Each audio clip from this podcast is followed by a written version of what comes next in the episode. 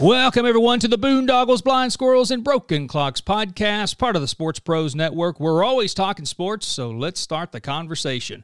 I'm your host, Keith Needham, and as always, I'm joined today by my good friend and gambling guru, Mr. Chad Ford. Chad, how we doing this morning, bud?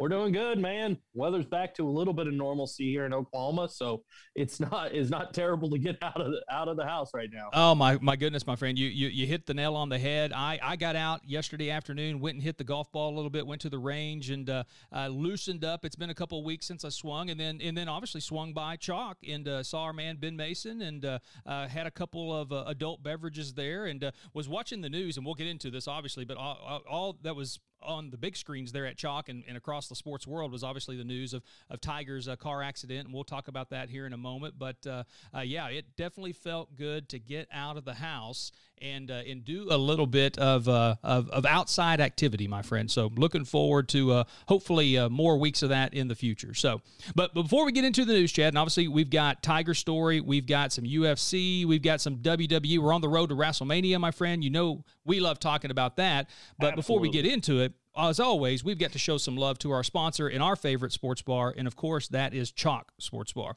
Now, everybody knows about Chalk, Chisholm Creek Plaza, 1324 West Memorial Road, right? You can follow Ben, Chad, and the entire Chalk team on the web at chalkokc.com or follow them on Twitter and Instagram at chalkokc. And again, we're still in the midst of our Eat More Chalk, Play More Golf uh, giveaway, right? So go out, play around a golf, uh, bring your scorecard into Chalk, uh, give it to your server, right? You know, YSO Pod, you know, BBS uh, BC, Sports Pros Network, something to let your server know that you're a friend of the pod.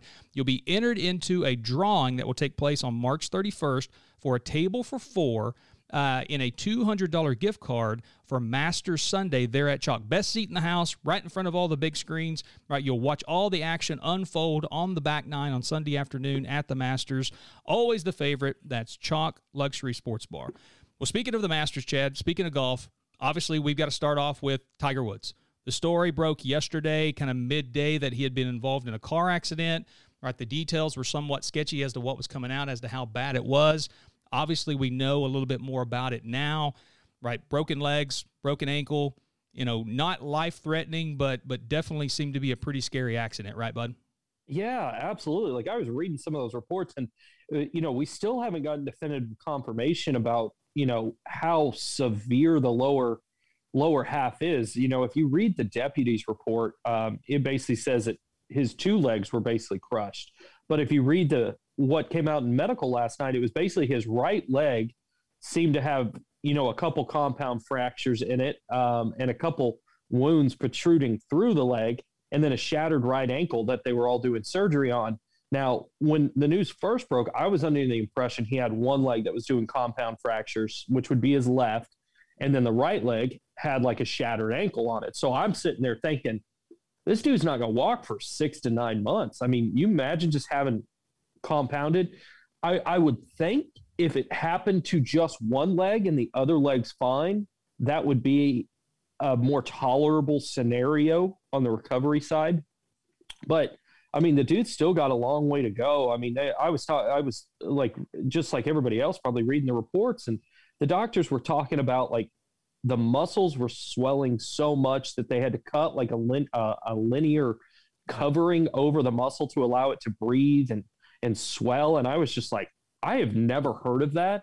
And that scares the living piss out of me. Yeah. That it was so bad that they had to cut the lining of the muscles because they were swelling so bad on what it was. And it, it sounds like it's that whole damn leg basically was cut open at one point or another, whether it was his, you know, the the the tibia and the fibia, the shins, the knee, the um, you know, the thigh and the quad and the ankle. And I'm like, this dude's never going to play golf again at a high level. I mean, it's one thing if you do that at 27, but when you're doing it in your 40s, like ah, that that it's tough to swallow that we may have seen the last of Tiger Woods competing at a high level. Yeah, absolutely. But we've said it before.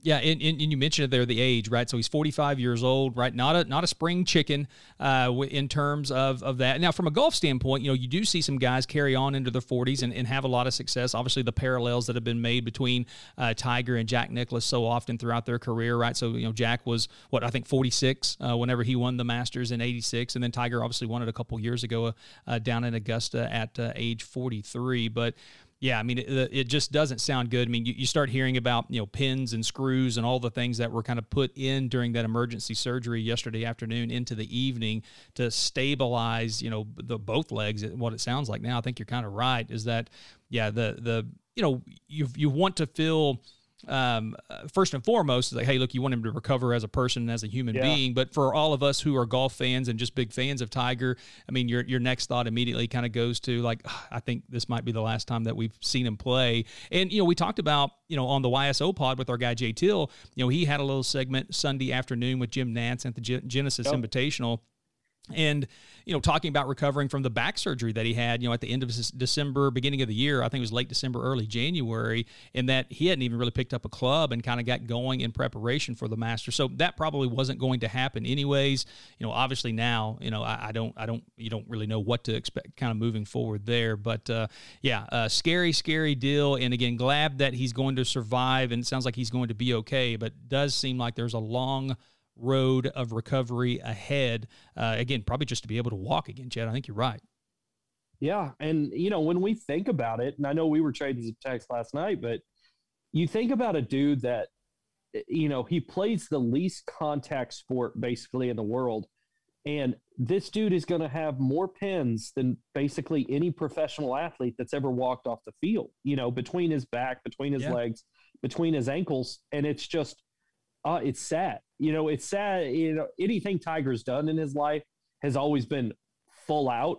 Like, I am, I'm gonna wreck this golf course all the way to, you know, I'm gonna, you know, basically go full bore on prescription pills and alcohol and, you know, whatever. That it, it's not shocking, right? The rise was so meteoric yep. that the fall should, you know, equal that. And I think we've seen over the last, call it five to 10 years. I mean, just the, the volatility with Tiger, you know, going from the lowest of the lows to coming back on his comeback tour and winning the Masters, uh, holding his son Charlie. Like, wow, that is, uh, man, that's that's a one on a scale. And that's a ten on a scale. Yeah, yeah. The, the man the man grabs headlines, Chad. There's no mm-hmm. one for good, bad, or ugly, right? So there, there's no in between. You you, you certainly uh, have hit the nail on the head there, as that we've seen him uh, at the absolute peaks, and then obviously seen him at the valleys as well. And, and, you mentioned, you know, and we could throw it out there, right? It's public record, and he's he's addressed it in the past as well. You know, substance abuse problems, and and you hear of a car accident, you know, kind of a single car yeah. accident, and you think, oh God, you know, not not again. But it seems to be that that was not the case here, right? It was early in the morning, yeah. I think 7 a.m., 7:15 local time out in California. It sounded like he was going to a shoot there at one of the local courses to kind of shoot some bits for uh, for Golf Network. I think in uh, conjunction with maybe uh, uh, Justin Herbert and Drew Brees, and he had done one maybe the day before with David Spade or something like that. Kind of just little funny yeah. segments where he's giving them lessons. So headed headed to a gig, right? So headed to uh, to, to knock out another paycheck and do some work for uh, for golf TV. It sounded like, but um, yeah, I mean it, that's that's you know it sucks that we think about those types of things, but doesn't seem to be the case and just kind of seems to be a freak accident, right? Yeah, absolutely. It does seem to be a freak accident. Like you said, like the guy was just heading to a, a gig basically to uh, make some extra money. And I mean, that brings up a question like, for a guy like Tiger Woods, I, you know, I would imagine he does. D- does he have like health insurance or whatnot? Like, is there? I'm, I'm sure there's a, you know, the Tiger Woods Foundation or the Tiger Woods Company that goes out and secures insurance, but I'm I'm sitting there going like, man, if that guy didn't have insurance, which I wouldn't surprise me if he didn't. I mean, you're talking hell, you know, that's going to be a, a, a, million dollar bill coming out of there. Yeah. Um, just, you know, probably with the amount of doctors, the attention he's receiving and all that, like it's, it's the top of the line for, for Mr. Woog. So I would sit there and think he's going to have a million dollar bill and if the insurance hasn't dropped him yet, I'm, I imagine his rates are going to go higher. Yeah, bless his heart. You mentioned it. I mean, the, the man has you know pins and screws and needles in him from his neck down to his toes now, almost, or at least to yeah. his ankles and stuff. So yeah, I mean, uh, uh, but yeah, w- wishing him a speedy recovery. Obviously, uh, as as so many others uh, around the world, not just around the country, uh, are doing so as well. Sounds like uh, that's going to be the case, but it, it is going to be a long road ahead of Tiger. But yeah, hope hope to see him back in some capacity. Right, probably won't see him back. Yeah. In a in a you know competitive nature uh, moving forward there. I think that may be a bridge too far and too much to ask as fans, but to see him back involved in the game of golf at some point uh, in the not too distant future. So, well, well, Chad, you know what we had on the outline coming into this, we, we wanted to get into the fight game and a little bit of sports entertainment here. And we have to start with the UFC, I think. So we we had given some love to Dana White in the UFC here over the last couple weeks on the pod. You know, obviously in that little bit of what we would consider a lull, right? Maybe the, the, the doldrums, if you want to call it that, post Super Bowl uh, into that month, five weeks leading up to the NCAA uh, men's basketball tournament. But Dana White was taking advantage, and he was putting the big boys on display almost every single weekend on the UFC cards, whether it be on a pay per view or whether it be on the ESPN Fight Nights. Uh, they're on ESPN Plus. And Saturday night did not disappoint either. Curtis Blaydes, Derrick Lewis, uh, two of the top five ranked heavyweights in the UFC division right now. And Derrick Lewis, I mean, it was just an incredible knockout of Curtis Blaydes in the second round. Blaydes goes in to shoot. He's a wrestler guy. Uh, Lewis catches him with an uppercut, and he is out cold. And from a gambling perspective, Chad, interesting to note that this was the biggest upset from a UFC standpoint in over five years. A plus 350 underdog on the black beast that is Derrick Lewis. But this was a fun fight to watch, man. But did you catch any of the action?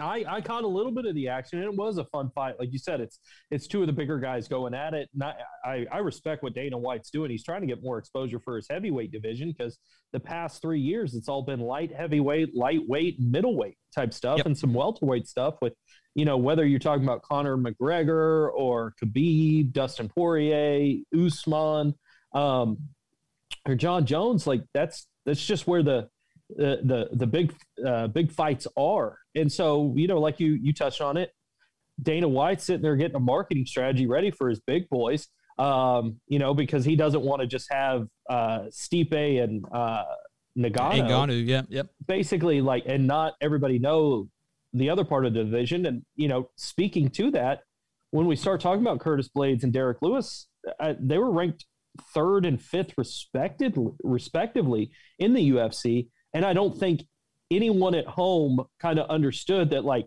these are the next guys up, you know, uh, to challenge whoever beats Stipe, uh, Ngannou, uh, whoever wins that might fight. It's realistic to think it's either one of these, which may be Derrick Lewis now or Rozenstruik, yep. which is coming up this weekend. That's right. Fights him, or John Jones pops up there. Um, I think it's just whatever the best fights are going to be out there. So we'll see. You know, I'd still like to see John Jones fight uh, Blachowicz um, down, you know, for the the light heavyweight title. But I could understand if he wants to step up and fight uh, Stipe, which uh, if if Stipe beats Ngannou. Yeah, and that, and that, fight is coming up at the end of March, so we don't have to wait long on that. Again, just between February and March, a ton of big time fights, especially at that heavyweight division. It seems like, but but Chad, let's talk a little bit about Derrick Lewis and a guy that he's been around for a minute. He's 36 years Tons. old, right? Uh, I think he's yeah. got 25 and seven record uh, from a professional mixed martial arts standpoint, but really come on the scene from a UFC standpoint a couple of years ago, and was really kind of known more for his post match interviews, right? So there was the one there he was taking off his shorts whenever Joe Rogan was interviewing. He's like, "Yo, what are you yeah. doing here?" He's like, "Man, my balls are sweating. I'm hot," you know. So, and really kind of a a funny, kind of a, a, outgoing, gregarious guy to a certain degree. In a post match interviews, I think he's probably more of a quiet guy uh, out of the ring, but you know, you start looking at the guy's record, Chad, and and I don't know it's that he gets good. he don't know if he gets the respect that maybe he merits. So he ties the all time record for most knockouts in UFC history with 12 Saturday night, ties that with Vitor Belfort. And he's also now tied for the second most wins in the heavyweight division uh, all time uh, in UFC with 16 with Frank Mir, Andrei Arlovski, uh, obviously the all time uh, heavyweight wins leader with 19 there. So he's not far away. And you would think that on this run that he's on, he is going to get a title shot at some point. Maybe maybe not the next fight, uh, but but at some point, maybe later on in the year, he's got a chance to break some records here, Chad. And if he gets if he adds the strap to his resume, I mean, he's probably going to be a Hall of Famer, right? Absolutely. I think you're right here. Like his last title fight was in November of 2018, and he fought Daniel Cormier. Um, so this is when Daniel Cormier, like John Jones, was taking a leave of absence with his substance abuse and just his crazy life as it is. And uh, Cormier became champion, and one of Cormier's title defenses was against uh, Derrick Lewis, and uh, Cormier submitted him yep. uh, kind of in round two. It ended up being a, a pretty good fight, but that was UFC 23. But um, he had that loss in late 2008, November 3rd, and then he fought three months later, basically March 9, 2019, another headline fight. He fought Junior Dos Santos.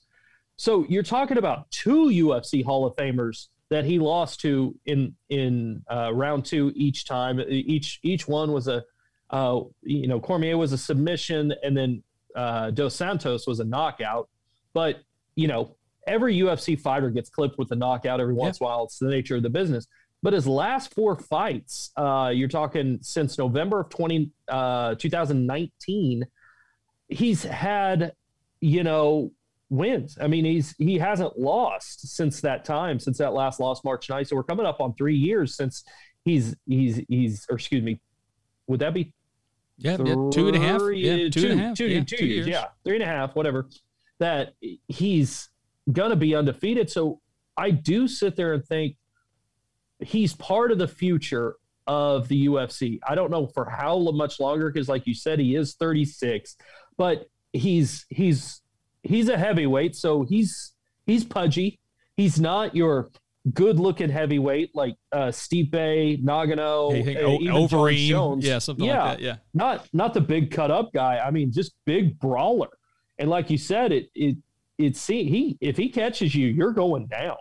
I yep. mean, you're not getting up. I mean, the guy is he'd been around the block for uh, call it 10 years and he's 25 and 7 fighting big time fights. Um, I would think if I would think they would give him or how well Rose Rosa stretch, however you say yeah, his Rosa name, Strike. Mm-hmm.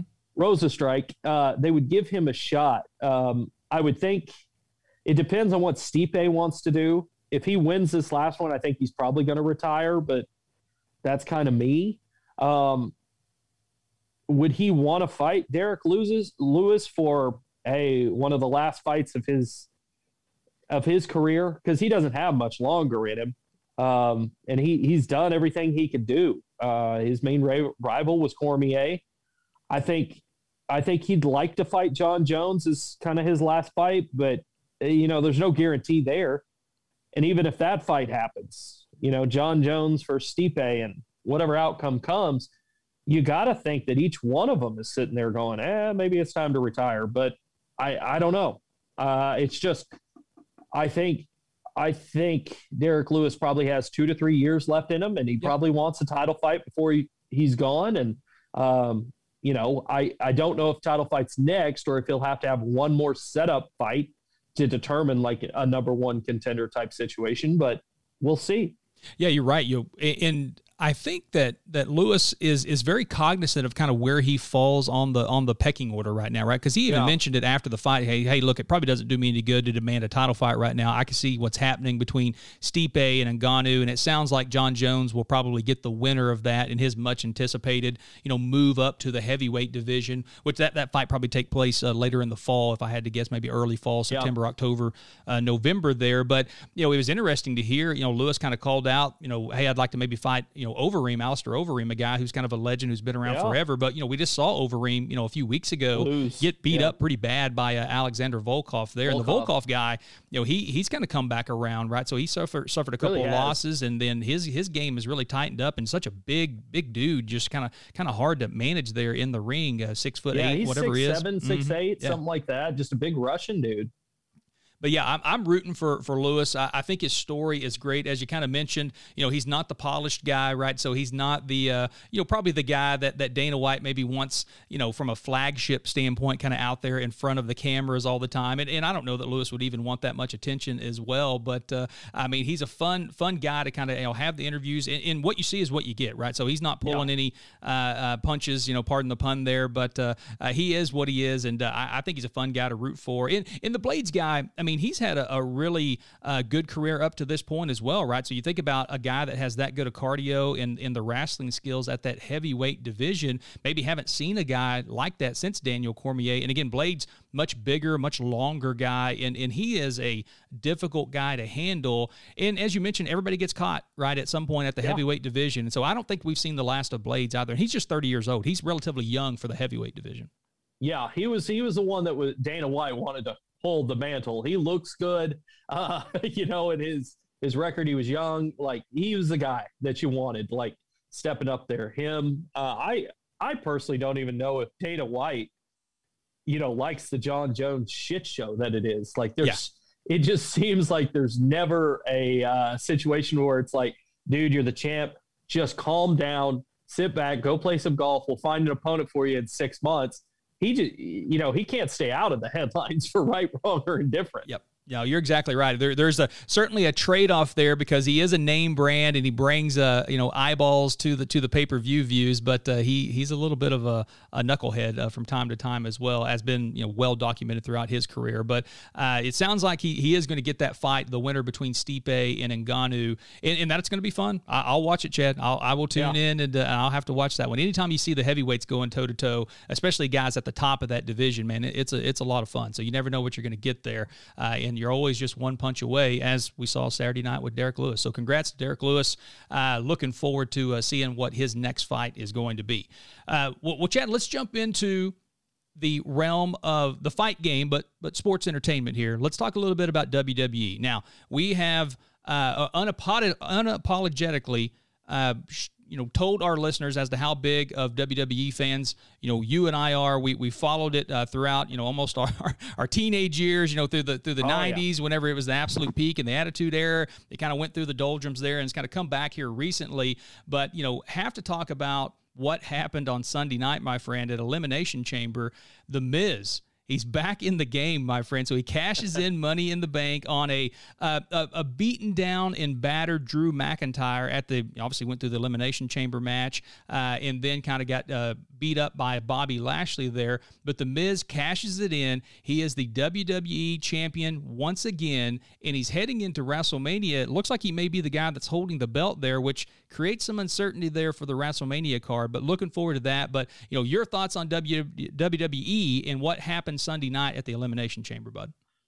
Honestly, I've got this wild theory in my head that like WWE is doing Miz a favor on this.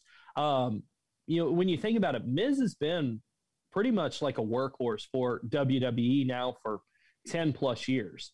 I mean, the guy has done anything they'd ask. Uh, he's been relatively um, injury free.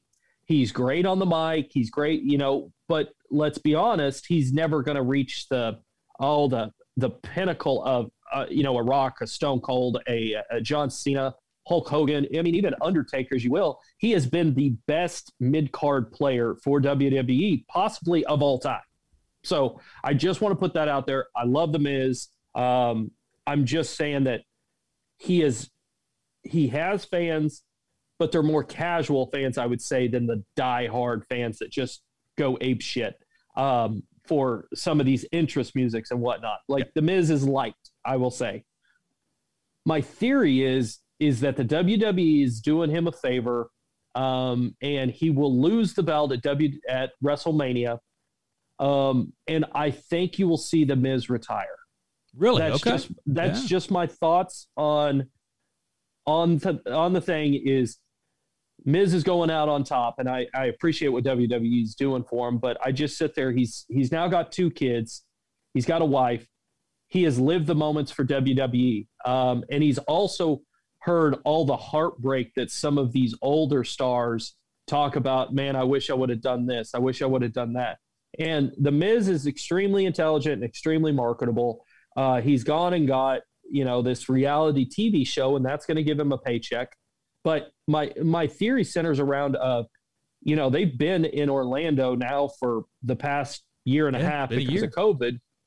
Yeah, a year, and they haven't had to travel. They haven't had to do as many appearances, and I think it's been easy to carry on having two little ones at the house, having the wife at the house. Like I, I honestly think they're probably living a pretty mundane and normal life, going and competing in the, uh, you know, basically we train at the performance center, and then we also too compete at the performance center, and we, you know, it's a pretty scheduled life of we shoot whatever it is uh, Tuesday nights and Monday nights, and then we're off of whatever. I, w- I would think that would keep him around, and he's trying to save up as many paychecks as he can because he realizes after basically COVID is over and you start traveling that schedule again, I think it's just going to be too much, and I think he's going to miss his his wife and his kids too much. So I think he's, I think they've had this planned out, but that's my theory on the deal. Um, otherwise, I sit there and go, you know, Miz is great with the Money in the Bank briefcase. He's probably not as good with the title. Yeah, is what fair. I would I would say. Um, and so I I know they're trying to put Bobby Lashley over right now um, a little bit and have the Hurt business kind of be more involved uh, as a faction um, heading into here. And I think that's the right the right move. The political climate we're in, having a you know a black guy basically carrying the torch on the on the championship is is a pretty good move. Um, so I I think that's gonna go over, and he is he is the big strong brute that Vince McMahon loves, right? Just yeah, he a, loves the super superhero physical yeah, yeah. specimen. Mm-hmm. Like I mean, Vince McMahon would love Zion Williamson and LeBron James. Yep. Like get them over. He loves Gronk and whatnot, but he doesn't like offensive linemen too much, right? like fair. they're just they're big, they're not pretty. Like you don't see the muscles pop out, whatnot. You know, like my theory with Otis is Otis is setting up to be another one of like to have a career kind of like the Miz. He's probably good on the mic. Uh, he'll say some stuff off color that'll get some laughs every once in a while, but you don't want to be staring at Otis with the WWE title around his around his waist, yeah, so yeah, to yeah. speak. You know, it's a it's a corny bit, whatnot, and you want the you want the guys like the Roman Reigns, the Drew McIntyres, kind of holding the belt. Um, but that's my theory with the Miz. I just you know it's either it's either one of those that I sit there and go the the talent is kind of it's kind of weak right now. It's at a spot where it's not um, it's not getting the attention as it is. They've lost some people to AEW. Um, so I, I feel like there is a shakeup coming at WWE. I don't think the stocks perform the way they kind of wanted it to, which is it, it's it's weird. Like I, I, would love to do a podcast um, one day to where all we talk about is pre WWE going public and post WWE going public because yeah. there's different ways the company needs to be run at that. And you talk about the Attitude Era where Vince would kind of let the stars just kind of go off and. Um, you know, it was it was a rated R show, right? You know, there was they weren't scared to put an ass or a shit out there on the public airways uh, back in that time. But now, no, no, no, no, you can't do that. You know, you can't do the lacy lingerie things anymore. Right. Um, you know, you it's a cleaned up version and it's a more family version of WWE, which they've actually made it tolerable in the, in that instance. But you hear a lot of the stars talk about that as, you know, there's some stars that are just so loyal to Vince because he's created such a, uh, you know, a wonderful environment pre or post going public. Um, but there's also some guys that don't really know Vince that have only been in there um, post going public and knowing that it's not just a you know we've all been in those companies where it's one guy making the decisions and how quick you can move and being agile and going from here to there real quick. Or it's another thing to where we you have to sit there and go well we're going to bring it up at the board meeting next month and we're going to talk to the board. And then all of a sudden the board wants to think about it for another three weeks and decisions don't just get made yeah. instantaneously, right? Become a and big, so big lumbering giant at that point. Yeah, yeah, absolutely. No, I, I, I agree. I agree, and it's it's it's an interesting take, Chad, on, on the Miz because I mean I think you're right, and, and I think maybe you know to a certain degree, uh, a lot of us can relate to you know how, how the last year has changed things, right? So a lot of us yeah. are kind of working from home and being more at home, and as you mentioned, you know having the little ones there, it, that's something that from a WWE superstar standpoint, I mean those guys are on the road 250 to 270 yeah. nights uh, a, a year, and the fact that he hasn't necessarily been or had to do that, right? And they've been somewhat localized, still working obviously, but but lo- yeah. working locally. Um, you're probably right. I think that's some good insight there as to like, hey, look, you know, I've made a bunch of money, I've got all these other things going on. Why would I continue to put my body through this? And oh, by the way, I can stay at home and be with my kids and be with my family. Then yeah, I, I like that. That's that's a good insight there, and uh, uh, definitely. Um, um, appreciate that insight because I, I, didn't really think about that, but you may be onto something there, bud. Yeah, and I, I just think that's where it's going. What happens when you know you retire is you got to put over someone younger than you that the, the crowd's going to look at. And I think they're really making this push for Bobby Lashley um, and the and basically the Hurt business. But we'll see where it's going. I would I would imagine a situation to where you know we we continue this feud and the the WWE title becomes it, it's kind of always been it's kind of the B title um, among it and the Universal Championship. Right. Uh, I would think McIntyre and Roman Reigns might start something that's just going to be your your two big guys after we get past this WrestleMania. And the reason I think kind of not thinking attendance is lagging or whatnot, but WWE's hurt is they're putting names in WrestleMania um, as the headlines. I mean, honestly, I love Edge, but his time's kind of over. Yep. And I understand coming back for a match, but why are you getting a shot at the universal, you know, title? And you know the the Goldberg stuff uh, that's been going on lately, which they always they always do something like this, but it seems like they're pushing it harder, and they're basically trying to get big name guys in there with under, um, you know, with guys that are up and comers to try and put them over. Um, and I think what they've done with Roman Reigns and pushing him, um, oh, with um, Paul Heyman, I think mm-hmm. has been absolutely incredible. Um, and making Roman Reigns look like a bad guy. Yeah, he, he works better as a heel, right? So absolutely, he does. Yeah. He works so much better as a heel. Um, the the the problem is you just don't have a, a baby face to come up and take him right now kind of in WWE. I mean, I, I didn't understand the booking of just throwing Daniel Bryan, basically winner of the Elimination Chamber or whatnot, and then just throwing him um, immediately into Roman Reigns. I just, I didn't get that. Like it, it was almost, if you remember a couple years ago when they did Brock Lesnar with John Cena as, you know, this big pay per view match, and the match lasted like yeah, thirty seconds or, or, yeah, yeah, he, he, I mean, he uh, suplexed him like, like know, fifteen times or something, right? Yeah, right. I mean, and it, it, it was just it was a baffling kind of, you know, they were just making it seem like Lesnar is just too much of a machine, um, and it almost seems like they're trying to do the same thing with Roman Reigns right now. Is just basically say that, you know, anytime that guy just walks into the arena, people is should strike fear into the hearts of everybody and you know, I don't think Reigns is just that physically empowering that you think that like you do about Brock Lesnar. Brock Lesnar was the perfect yeah. mix of heel bad guy. Like absolutely, the guy didn't need to talk, and you knew, you know, this guy could realistically kick your ass yep. at any time he wanted. I mean, the dude was almost UFC champion with basically Crohn's disease or diverticulitis, whatever mm-hmm. it was. Like he basically didn't have a colon or a stomach, and he was almost UFC heavyweight champion. Yeah, the physical that, prowess. uh, yeah, the physical prowess of Brock Lesnar. It, it, it, was a different level. Like he didn't necessarily need to be good on the mic. You're right because you could see what he could do in the ring. And then I think you're right. You know, the the UFC background and being a legit badass. You know, like to, like no, yeah. he, there, it brought a brought a different element to him. But you know, you, you mentioned you know Roman Reigns and, and obviously Edge. Uh, they're going to square off at WrestleMania for the Universal title. We kind of thought that, that was going to be the case, but obviously it was confirmed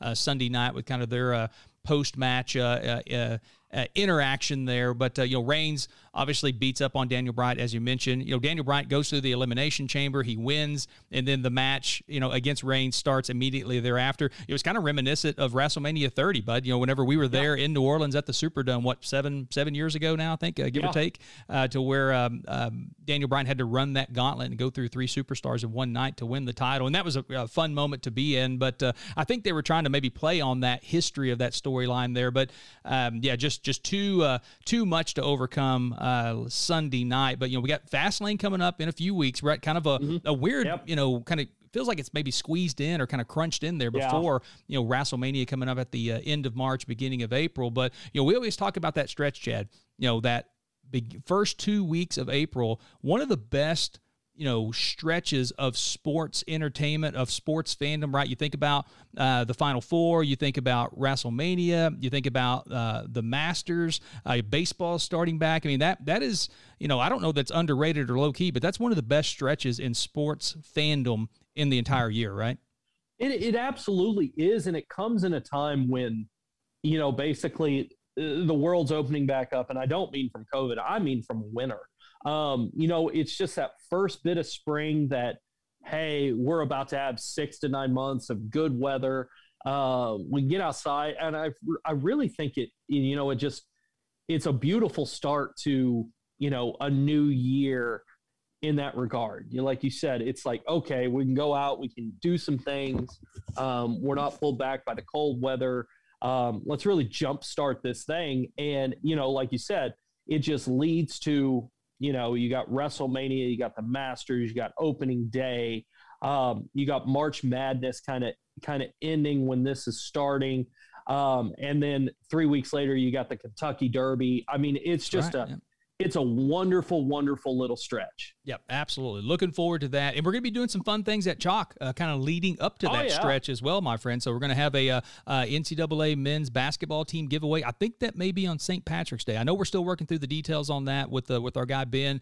Uh, you and me going to be involved in some way, shape, or yep. form there. We've obviously mentioned the uh, Eat More Chalk, Play More Golf giveaway that's going up. I know I've talked with Ben and me and Barrett and the Yankee Wankers guys are going to be out there for the Champions League final on Saturday, May 29th. 29th. So tons of fun stuff that's coming back uh, here. We're, we can get out and do stuff again, right? So it kind of feels right. good to be able to kind of get out and do some live remotes. And uh, we're going to be uh, spending a lot of time up there at Chalk uh, over the next uh, two, three months, and probably uh, even beyond that. But looking forward to the next few weeks. Plenty of fun sports storylines, and then the good weather, as you mentioned, being able to get out and do some things, enjoying some patio weather, my friend. So that's that's what we're really looking forward to. So, well, well, Chad, you know, if one of the things that maybe we're not necessarily accustomed to in the spring. But, you know, one of the remnants of, of a COVID layover here is that there's actually some college football going on right now, my friend. So now not now not what we would consider big time college football, but you know, one of the news stories that kind of came out this this week, and uh, obviously a lot of buzz around Deion Sanders taking over the head coaching role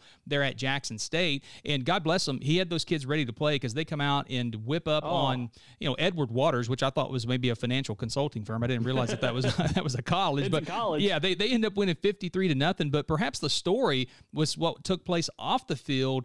I mean, someone broke into the locker room and stole a bunch of Deion stuff and watches and some other you know expensive items. And then there was kind of a back and forth as to well they were misplaced and found they weren't stolen. And then Deion kind of got back out on Twitter and said, no, no, no, let me set the record straight. Somebody stole my shit, and then we caught them and got it back. So I don't know if they were trying to cover up kind of an ugly scene there, but you know, unfortunate for Deion in in, in that program and those kids is that you know this kind of a, a, a, cloud that hangs over what should have been a really neat, cool moment. You know, the debut and such a big victory there. But your your thoughts on this wild story, bud?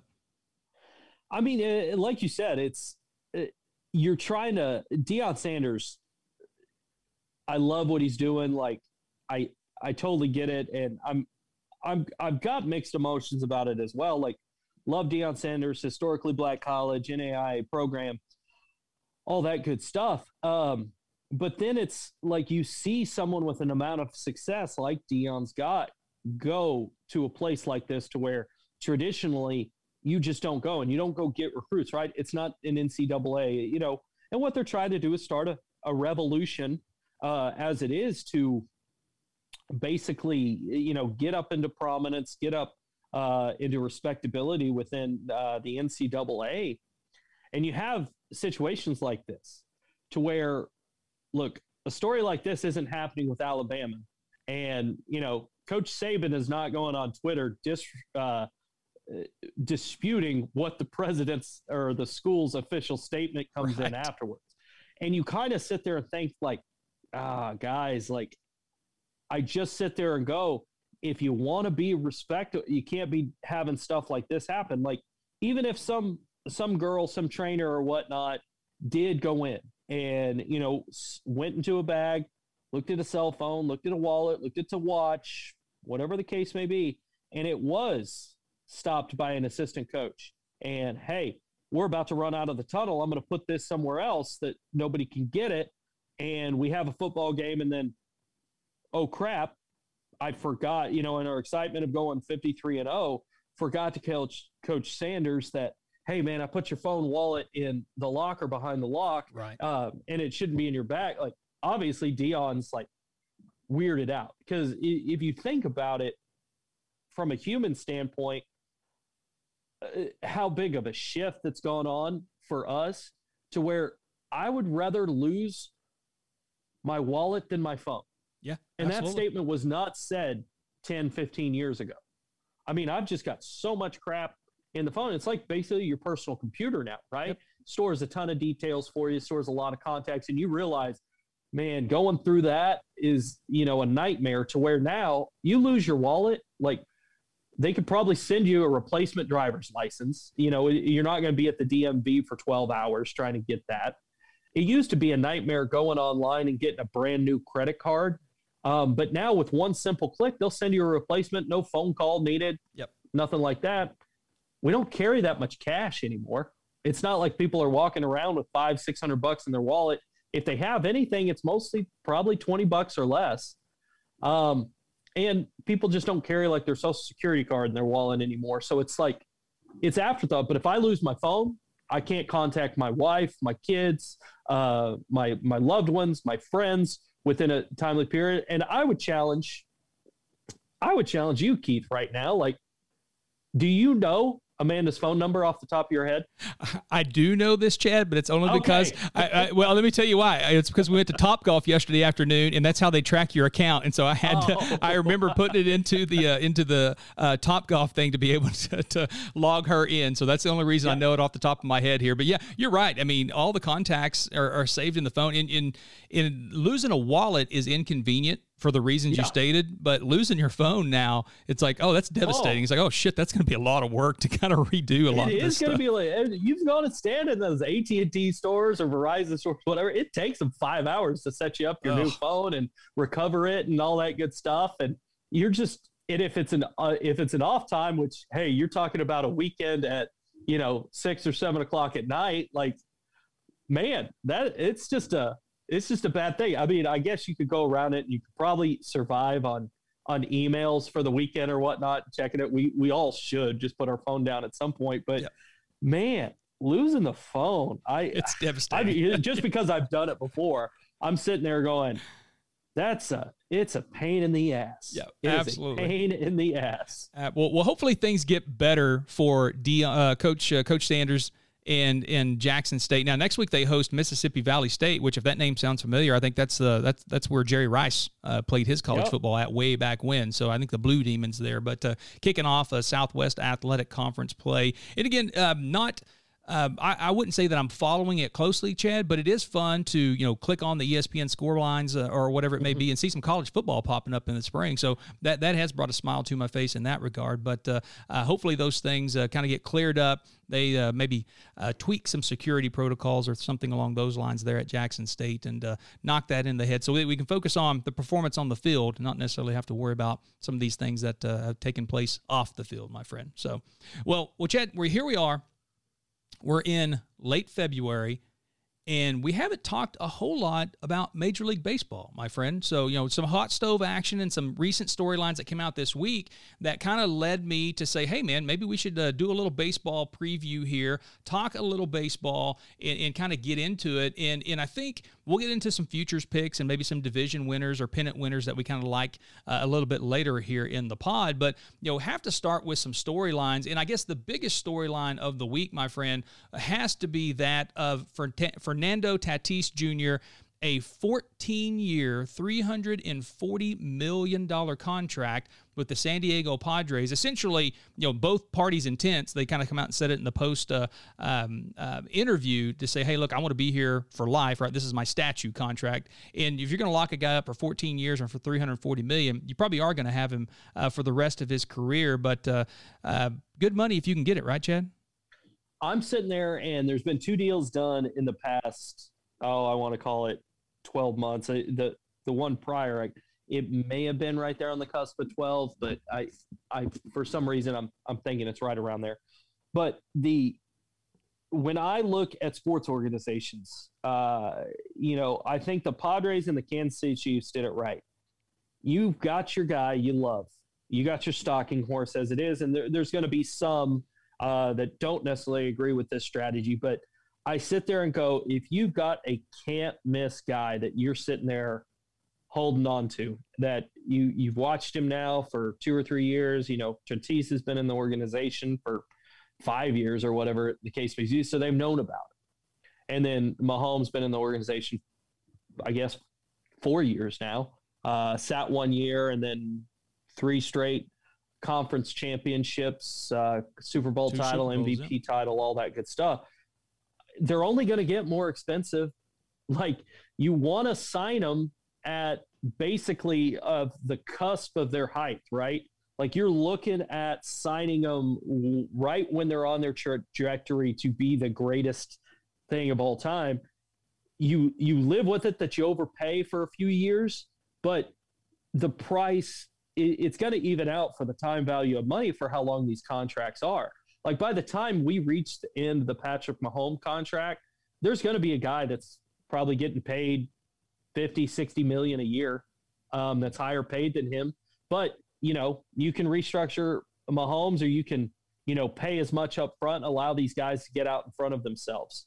Um, I, I honestly, I applaud the Tatis contract for one, that it seems more devilish, I guess, from the, the baseball side because they've got – they've got so many uh, levers and knobs that they can pull and as owners and as you know roster development goes with you know basically having a guy seven year rights when he comes into your minor league system which i don't you know and it, the, the the time of service and all that.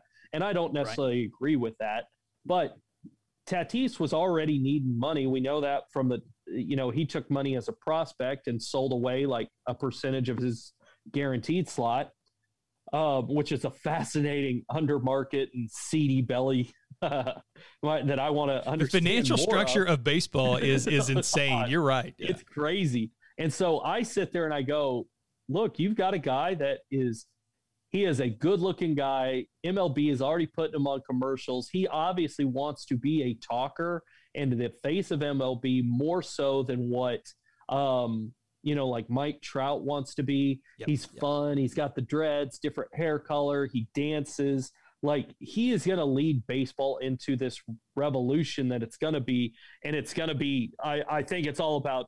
Um, I think it's all going to be about street appeal to where it's, hey, I'm striking out or I'm hitting a home run. I'm making a flashy play because you've got to do that in baseball.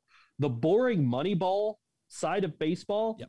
that is it has a place, but you can't let it run it. I mean, and I hate to say it, like you can't have Billy Beane and the Moneyball style be the face and the storyline of how to run a baseball organization. Yeah, drawing draw, drawing walks. Yeah, drawing walks doesn't put yeah. people in, in the seats, right? Not at all. You want a situation like the Dodgers, like the now the Padres, like you want them signing and spending money on these big name guys that are going to knock the ball out of the park, that are going to throw it 100 miles an hour by you.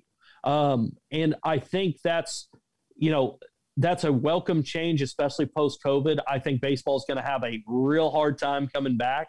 Um, I, per, I, I just think the limitations that baseball brings as a game. I think it's a, I personally think it's a dying game, whether it is or not. I will fail to see, but I foresee sports. You know, soccer is becoming more mainstream in the United States. Basketball over the next ten years, I think, will be the it, it will challenge. Uh, let me say, as one of the most globally recognized and you know very hard hitting sport. I don't think it'll overtake soccer in 10 years, but I think it's going to start getting close. I think those smaller smaller nations playing more and more um, and you're starting to see that in the NBA, the international player coming through. Yep. But uh, I just think baseball is going to have to evolve, and they're going to have to get younger, more outspoken, more street cred, I guess you would say, um, to survive.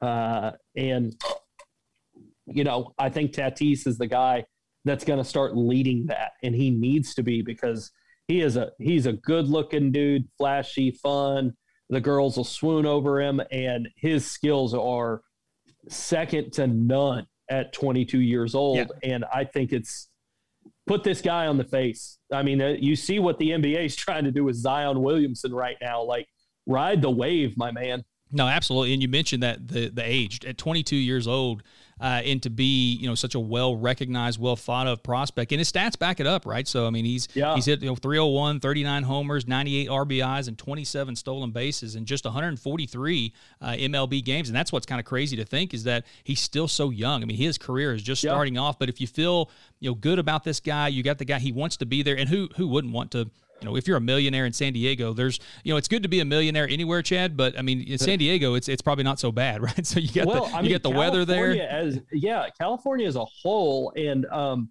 you know, you think about either L.A., the Dodgers, or San Diego, the Padres. Like you've got your choice, or you want to watch the greatest player that's ever lived. Go go watch the Angels and watch Mike Trout. Like it is good in California right now to be a baseball fan. Yeah, I agree 100%. But uh, Tatis's contract, the third biggest all time from a total money standpoint, only only trailing uh, the two guys there in LA that you mentioned, Chad. Mike Trout uh, with the Angels, $426 million 12 year contract signed a couple years ago. Uh, and then Mookie Betts uh, re- more recently, uh, obviously signed with the Dodgers, 365 million on a 12 year contract. the former Red Sox, Mookie Betts. You know, I'm a Red Sox fan, Chad, so that, yeah. one, that one stung a little bit there. But Red Sox are in total rebuild mode but uh, we'll we'll get to uh, how I think they're going to fare in the AL East uh, uh, here in a moment. But yeah, excited for Tatis, and again, obviously, kind of a local tie-in there as well. Chad, his father Fernando Tatis was a Tulsa driller, I think, in, in yes, the uh, uh, the farm system uh, there for the Rangers for uh, quite some time, way back whenever you know you and I were going to Tulsa driller games whenever we were growing up and stuff. so yeah, kind of kind of a cool local connection there from an Oklahoma standpoint. But yeah, seems to be the future in the face of the game, kind of moving forward. I, I agree 100 100%. If you feel that uh, locked in on a guy and you have the financial flexibility to do it, and his contract really is, you look into it, Chad, it's kind of backloaded on the money side of it. Uh-huh. He's not going to make a ton of money on a year. Now, he gets a $10 million signing bonus, so that's pretty good yep. too. But his base salary over the next three or four years, I think, was single digits from a, or seven figures, let's say, not single digits, yeah. but, you know, it's and tolerable. not manageable. Yeah, manageable yeah. from a baseball standpoint. And then it really kind of jumps up into 25, 30 million bucks a year uh, towards the back end of it. But, you know, you talk about the time value of money. And, you know, I think from a baseball standpoint, you know you have to gamble and hope that you know you can bring the game back and that the uh, uh, the money will kind of come back into it. But if you know even if you're wrong, you've delayed those big cash outlays for five, six, seven years, whatever it may be. Uh, probably a shrewd move uh, by the Padres organization here, but uh, they've got their guy. There's no doubt about it. So. Well, which had one of the ugly stories that kind of popped up this week. I've got it up here on the big board that the uh, the Mariners captain goes down with the ship.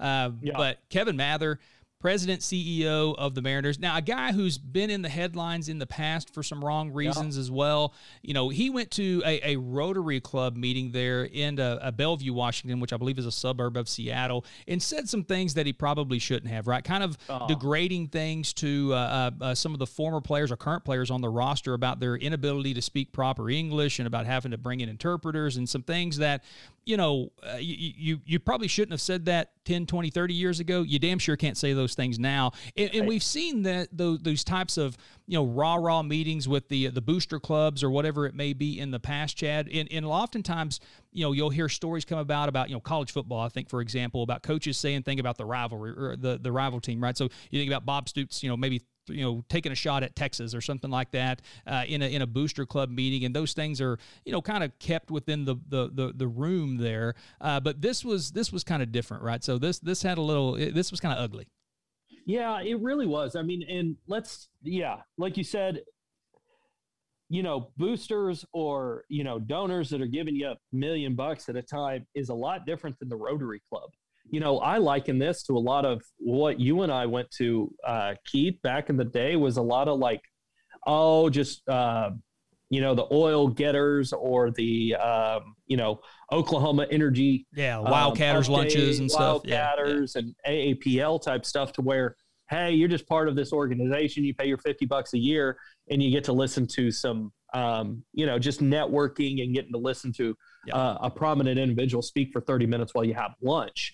And you, are absolutely right. What's disturbing to me about this is it, it was not his first brush. Yeah. Um, he was actually basically he's been with the organization forever. I, I want to say 20 plus years, uh, and was actually promoted to CEO back in I think it was 2017, 2016, something like that. And all of a sudden, he starts having three separate incidents to where he's got sexual harassment or verbal abuse of some kind. And he's kind of one of those that what you do talk about white privilege. He probably grew up in a certain situation. He's rubbed people the wrong way. You know, I, I look at him just like uh, the Mets GM at that point to where, you know, he's he's basically just being antagonistic with these females, yep. basically being like, "You should want to be with me. You should want to be with me," and, and like not having any regard for you know, quote unquote attraction or you know compatibility or anything. Just I'm in a position of power. You should bow down to me, and you should do as I I say. Um, and you know this situation about sitting there talking about Japanese or um, you know South America heritage players coming up, and you know being pissed off that you got to pay seventy five thousand dollars a year to an interpreter. To where I sit there and go, why is the seventy five thousand dollars a year rubbing you the wrong way? Of all the things that Major League of Baseball spends, seventy five. I mean, your payrolls in the three hundred million. Like, yeah. What in the world? Seventy five thousand dollars for an interpreter to make sure that some of these guys are comfortable. Like you, they grew up playing a game. They all speak the same language when they're playing the game. Yeah. But you're talking about these guys are coming over here. You've made an investment of X number of millions of dollars in their contract as it is, and you're complaining about the 75 grand on top of it. I mean, that's like sitting there, you know, honestly, you know, you go buy a $3 million house and bitching about the $20,000 in insurance you got to pay for, you know, a year. It's like, that's just the peace of mind that comes with it. Right, you got to right. do it. I I understand the nickel and dime type stuff, but you got to do it. But uh, again, like I said, I was I'm disturbed about the fact that this had to have been known to be going on. I mean, obviously, the Dodgers paid some uh, you know confidential settlements um, going back for him, and yet over the past five years, we've been doing this Me Too and uh, equality thing. How is this not caught sooner? And how are we putting him up to speak in front of people? Yeah. Like at some point like do you sit there and go if he's really good at his job well make sure he just sits in his office and does his job. Keep Don't him isolated. yeah. yeah. yeah like if you know what's going on and i'd sit there and go like hey the dodgers are somewhat responsible for or excuse me not the dodgers and mariners, mariners yeah. are s- somewhat responsible for this thing because it just can't be done um but also too like just the tone deafness yeah. basically and the white privilege that so okay so this is becoming more of a world and you're going to go hire you know basically bring someone in from out of the country to come and help with your company. I mean that's essentially what happened. And then you bitch and moan about trying to have them be comfortable. Yeah. I mean it, like Yep, you I, bring I just, them in to be successful, right? Yeah, you, you want them yeah, to be successful absolutely. if you're going to make that investment. And, and, you're right from a PR standpoint too. You know, Major League Baseball, you know, has to be you know pulling their hair out right now because you know they're they want to grow the game and make it a global game, and it, and it is a global game, Chad. So you know yeah. we think about you know uh, we go all the way back to uh, uh, uh, uh, you know Ichiro and some of the guys that have come over from Japan, you yeah. know, going way back when, and then obviously the Major League Baseball has always had a pipeline for talent uh, into the Caribbean and into the South, you know, South America. Central America in, in bringing over guys. Um, you know, you think about obviously a lot of Cuban defections and things of that nature, but you know, you you want those guys to have success and obviously you know giving them you know english language or having an interpreter early on is going to be part of that and you want to kind of integrate them you know into you know the clubhouse dynamic and stuff but man yeah you gotta um, it seems a bit stupid uh, and short-sighted, uh, and, and, certainly just you know probably based in ignorance to a certain degree um, of not uh, com- or of complaining about you know these types of things. And you know I I'm with you. I mean it's obviously not the first time that uh, he's been uh, tabbed with maybe saying or doing things that he shouldn't shouldn't have been doing. And so I think there was there's probably a long line of history there. And you know this was just the the, the moment that they could kind of say, hey, enough is enough. Uh, you're uh, you're out, bud. So, but yeah, I, I, you hope that the Mariners you know get a guy there in place that uh, is going to be a little more forward thinking in that regard, and I'm sure that they will. Uh, but um, yeah, just uh, just kind of an ugly story there. Had to throw it in there from a baseball standpoint, given that we're talking about baseball this Definitely. week on the pod. It's but, um, headlines. Um, yeah, yeah, yeah, it's it's headlines and and that's what we talk about. Like baseball needs to go through a revolution, and yeah. these these old white guys that are holding these positions in baseball need to recognize and understand. And you hit the again, we talk about hitting the nail on the head. The biggest pipelines and the biggest markets outside the United States for baseball are Japan and South America, and like you said, the Caribbean nations. Like, I just don't understand how you're not recognizing that and going, these people love your sport. They don't necessarily speak your language, and how you know just inconsiderate and assholeish of you yeah. if you want to make your team better. You have to accept that the best players may not speak your language. And i just you know it, that's one of those things that i've never heard an nba player bitch moaner or or excuse me gm bitch moaner complain about having to get yao ming a you know interpreter all of a sudden the Rockets are selling, they accepted it. And in China, oh my God, how many Yao Ming jerseys, how many James Harden jerseys were sold in that regard? Obviously, the Houston Rockets and the NBA are going through a, a situation right now where they had pissed off the Chinese market. That's but right. I'm just sitting there saying, how eh, like the NBA is willing to bend over backwards for that Chinese market, even when you've got like governments that are, you know, communism type situations. And the NBA is still like, we respect your culture. That's what you want to do. Great. Whatever. We're going to do everything we can to help. And the MLB sitting there going, no, you're not, you're not you're not as good as us. Yeah, so there, there's we don't a, want to get you an interpreter. There's a, I'm there's sorry. a sweet a sweet spot in there, Chad, between those two spectrums. I think of being completely dismissive and uh, and saying yeah. no, hey, we don't want anything to do with you, and then also wanted to grow the game from a global standpoint, but maybe not sacrificing a lot of uh, uh, yeah. maybe human, hu- rights. human rights types of situations. I, am with you. I think there's a sweet spot in there between Major League Baseball and NBA, uh, and uh, well, well, hopefully they'll uh, they'll kind of you know find the middle ground at some point and find that sweet spot here in the years to come. So, well, well, Chad, let's get into it, but let's make some picks and let, us kind of take a look at some futures bets that are out there right now because, you know, obviously uh, spring training getting kind of kicked up here and we'll have a few weeks of that and baseball will be kicking off here in about a month or so, five weeks. But wanted to take a look at some futures bets out there and just see, you know, are, are you seeing any value out there on, let's say division winners first and foremost. So, yeah. you know, maybe what jumps out to you uh, from the six divisions there, from the AL, the NL, you know, what are you seeing from a value standpoint that, that you might put a couple shekels on here, you know, in the next week or two, and then hopefully that will pay out uh, towards the end of the summer, bud. Yeah, and, and if I'm looking at odds out there, there's not a whole lot of value. Um, I think you look when you look at the different divisions. Um, I think they pretty much nailed nailed it. Um, the two that jump out that I sit there and go, okay, there might be some value there. Um, one in the American League East, I look at the Tampa Bay Rays getting plus 350 basically to win the division or even the Toronto Blue Jays plus 350 to win the division. Yeah, Yankees um, I think the Yan- I, look, the Yankees are good. They they definitely are good. Um, and that pitching staff is going to be unmatched should it stay healthy. Um, but if you look at some of the stats, like every one of their pitchers is injury prone. Everyone that they brought in, they don't, and they let the most like, I guess, consistent pitcher they've had over the last 10 years kind of walk and just go back to Japan uh, in Tanaka. Um, That's right. And, and play on over in those leagues. So, um, that's that's probably the biggest one. But you bet on both of those uh, teams, and one of them wins. Hey, you've made money, but obviously. Um, I would sit there and, and challenge you to pick between a Tampa Bay and a Toronto and lay your money on that on just one of them instead of going both of them um, and taking your chance against the Yankees. Um, the other one I kind of see is uh, the National League Central. It's always a crapshoot. Yes. This is the only division in baseball where I think the leader on the odds standpoint is above a plus 200. Uh, so you're making two to one money on whoever you bet on. And honestly, I think it's going to be a toss up between the Brewers, Cubs, Reds, Cardinals. Um, I would pick your favorite team and put some money on them. Honestly, whoever you prefer cheering for, put some money on. I don't think you're going to go wrong with either one.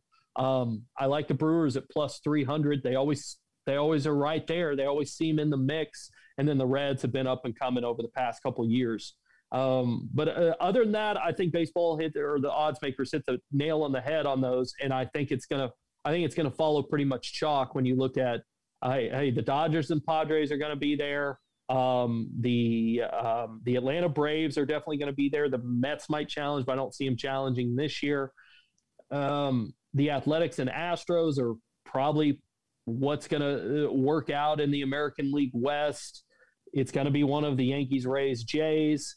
Um, and then the Central, it should be the White Sox or Twins. So I don't, I don't see how they got it wrong, and I don't see a whole lot of value, which is what the odds makers want you to to have. But I, I do look at the American League East, um, either Tampa Bay or Toronto, and I look at the National League Central and say, pick your pony. Uh, who's your favorite team to root for? And I'd throw some shekels on there. But yeah. um, anywhere else, it's just, hey, you're betting the favorite, you're not getting odds, and your money's tied up for almost nine months until you find out. Yeah, and we think about Tampa Bay last year, Chad. You know, obviously in a shortened season, I mean they they were the best team in the American League, right? So yeah. I mean that that's uh, you you would think that there will be some some residual effect that will carry right. over into 2021. Now, obviously they're going to play 100 more games, you know, than what they played yeah. uh, in that COVID shortened season uh, late last summer, uh, going into the fall. But uh, yeah, you you would think that there would be a little bit of value there, and obviously the Yankees favored for a reason, so we're not going to argue with that. But I like that pick uh, from a value standpoint there between the Rays and the Jays. Now, my, my Red Sox are way down there at 20, 25 to 1. You, you, would have to be a brave man to uh, to take a pun on that one. So you, probably you really probably would. leave those, uh, leave them out of it this year. But I, am with you too on the, the National League Central. You always uh, you know think about the crapshoot that it is between you know traditionally we think about maybe Cardinals and Cubs here more recently, but you know obviously a proud history of the Reds uh, uh, kind of winning that division in the past and yeah. the Brewers as well. Uh, and in Reds, like you mentioned, kind of an up and comer there, but them and the Cubs are both plus two 275. Uh, Cardinals, the favorite as of right now at plus 210, 215, depending upon your book. And then the Brewers, uh, they're at 3 to 1 at plus 300. I, am with you. I think that's where your value is. If you can maybe um, uh, back one of those teams and you feel really strongly about one of those teams coming out of the NL Central, uh, probably yeah. where you get some uh, juice on that. But you mentioned the Mets, Chad. A lot of buzz about the Mets, what they did in the yeah. offseason, right? So new ownership group, right? They bring in uh, Lindor from from Cleveland. a lot of buzz about them. They're they're the second favorite behind the Braves there in the NL East at plus 175. Braves obviously at plus 125. I'm kind of with you. That may be a little premature. Uh, they're not quite there yet, but uh, you know, a team that I kind of like, Chad. You call me crazy, but I, I kind of like the Cleveland Indians in the AL yeah. Central, and that you're getting six to one on them. So, right, the White Sox are the favorite, almost at even money, minus 105, depending upon your book. Twins right behind them at plus 140. But you know, I, I've I think that the Indians may have a shot to kind of compete and kind of pull some things off. You think about losing Lindor, and it's like, oh God, you lost your your best player. I mean, they get some some stuff in return for that, and they they were right mm-hmm. there in the running with the Twins in the White Sox last year in that shortened season, and so might be just a little bit of value on the Indians at uh, at six to one. And I think they're still the Cleveland Indians for one more season. I think right, so they're yeah. they're going to change it.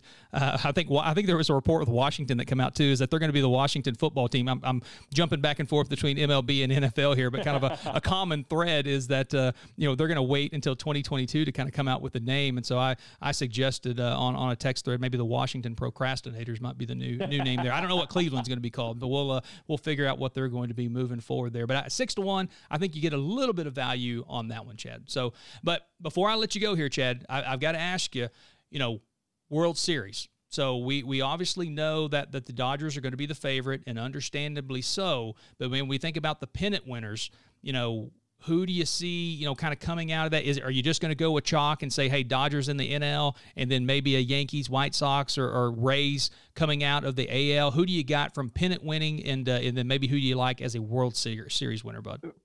From pennant winning on the NL, they were one game away last year. I like the Braves a lot. Okay, I, yeah. I love that five to one right roster. Yep. You know, when you're getting five to one on them to come out in the National League, I feel like that's good good value. Um, I, I really don't see anybody else challenging outside the Braves, Padres, and Dodgers. Um, and I I like the fact that Padres might just be too young, and you know I think the Dodgers are there. I you know they improved their rotation, man, they improved their rotation, but I think there's always that that World Series hangover. We don't see too many back-to-back World Series champions. It's probably one of the most parodied sport. Um, that's why the Yankees in the '90s were so huge with that dynasty. Um, the Dodgers are there every year. I'm, I'm not going to dispute that. They're World Series, they're conference uh, or pennant champions, and all that good stuff. But I think there's just going to be some hangover, and you know, get into that just like with the Chiefs uh, it's you can get to that final game, but it's it's still it's hard to when repeat. when yeah. you got someone that's young and hungry, like it's hard to come after. So I like the Braves coming out in the National League, um, and if I look at the American League, again, you touched on it too. Is you t- you look at a team like like the Tampa Bay Rays. I mean, they were there last year. Yes, they lost Blake Snell, but they reloaded that pitching rotation, and their young hitters are only getting better. Um, so I do like I like the Rays at seven to one on the American League, and um, you know getting getting those odds. But I also like the Blue Jays, like you said, um, you know, right there at nine hundred. Uh, so nine to one basically. Like so those would be the two value picks I would look at from the American League side. It's it's not as fun as the National League. The National League is stacked, yeah, and it's it's fun everywhere. Like like you said, it's it, it's the Yankees are the evil empire right now. They're going out getting even more money, getting even more pitching and rotation. Everybody loves to hate against them, but I I think the small market teams in Tampa Bay and Toronto might might surprise them. Yeah, absolutely. It's good for baseball to have the Yankees up there to be at least competitive, right? Because whether whether you love them or you hate them, you need them to kind of be up there and be relevant to have somebody to root against, even if you're not a fan of the pinstripes. So, so yeah, they they would appear to be the villain, uh, the Darth Vader, yet again, kind of coming into this 2021 season. But I, I like that Braves pick, Chad. So I think that that's a, a, sneaky good there, and from a value standpoint, at five to one, uh, I'm with you. I, th- I think it's going to come down probably to Braves and Dodgers uh, in the NL. Uh, Padres, you know, we talked about Tatis a lot earlier in the pod. They're they're on the rise, but I don't. I think uh, 2021 might be just a little too soon for them to kind of overcome either of those two squads there. So yeah, good good value picks there, my friend. So well, again, uh, baseball will be starting up here soon. We're going to be looking forward to it. I'm sure we'll be at Chalk on opening day, uh, getting geared up for that, and uh, going to be excited about that. As we mentioned, we're going to be at Chalk quite a bit here over the uh, the next few weeks, uh, kind of leading up to the Masters and then beyond after that. So so looking forward to seeing up there, my friend, on multiple occasions here in the next few weeks and months. So well, brother, I think that just about does it for this pod, and I think we've covered our lines. But again, for our listeners out there, you can follow Chad, Ben, the whole Chalk team on Twitter and Instagram at ChalkOKC or follow them on the web at chalkokc.com. And more importantly, go check them out at 1324 West Memorial Road. We got some patio weather coming back in. They got a great patio, uh, and all the TV screens. You're gonna you won't miss a second of any of the sports action here, and it's going to be jam packed in the months of March and April. So, well, Chad, you know I appreciate you joining me yet again, my friend. I look forward to doing it again next week. And while this will wrap it up for this episode, ladies and gentlemen, remember that the conversation doesn't end here. To keep it going and to also keep up with everything we're doing over at the Sports Pros Network, check us out at fantasysportspros.com or on Twitter at sports underscore pros. And remember, that's pros with an E, P R O S E. Get out there and enjoy this good weather, ladies and gentlemen. Enjoy the games this weekend, and we'll talk to you next week. Good luck.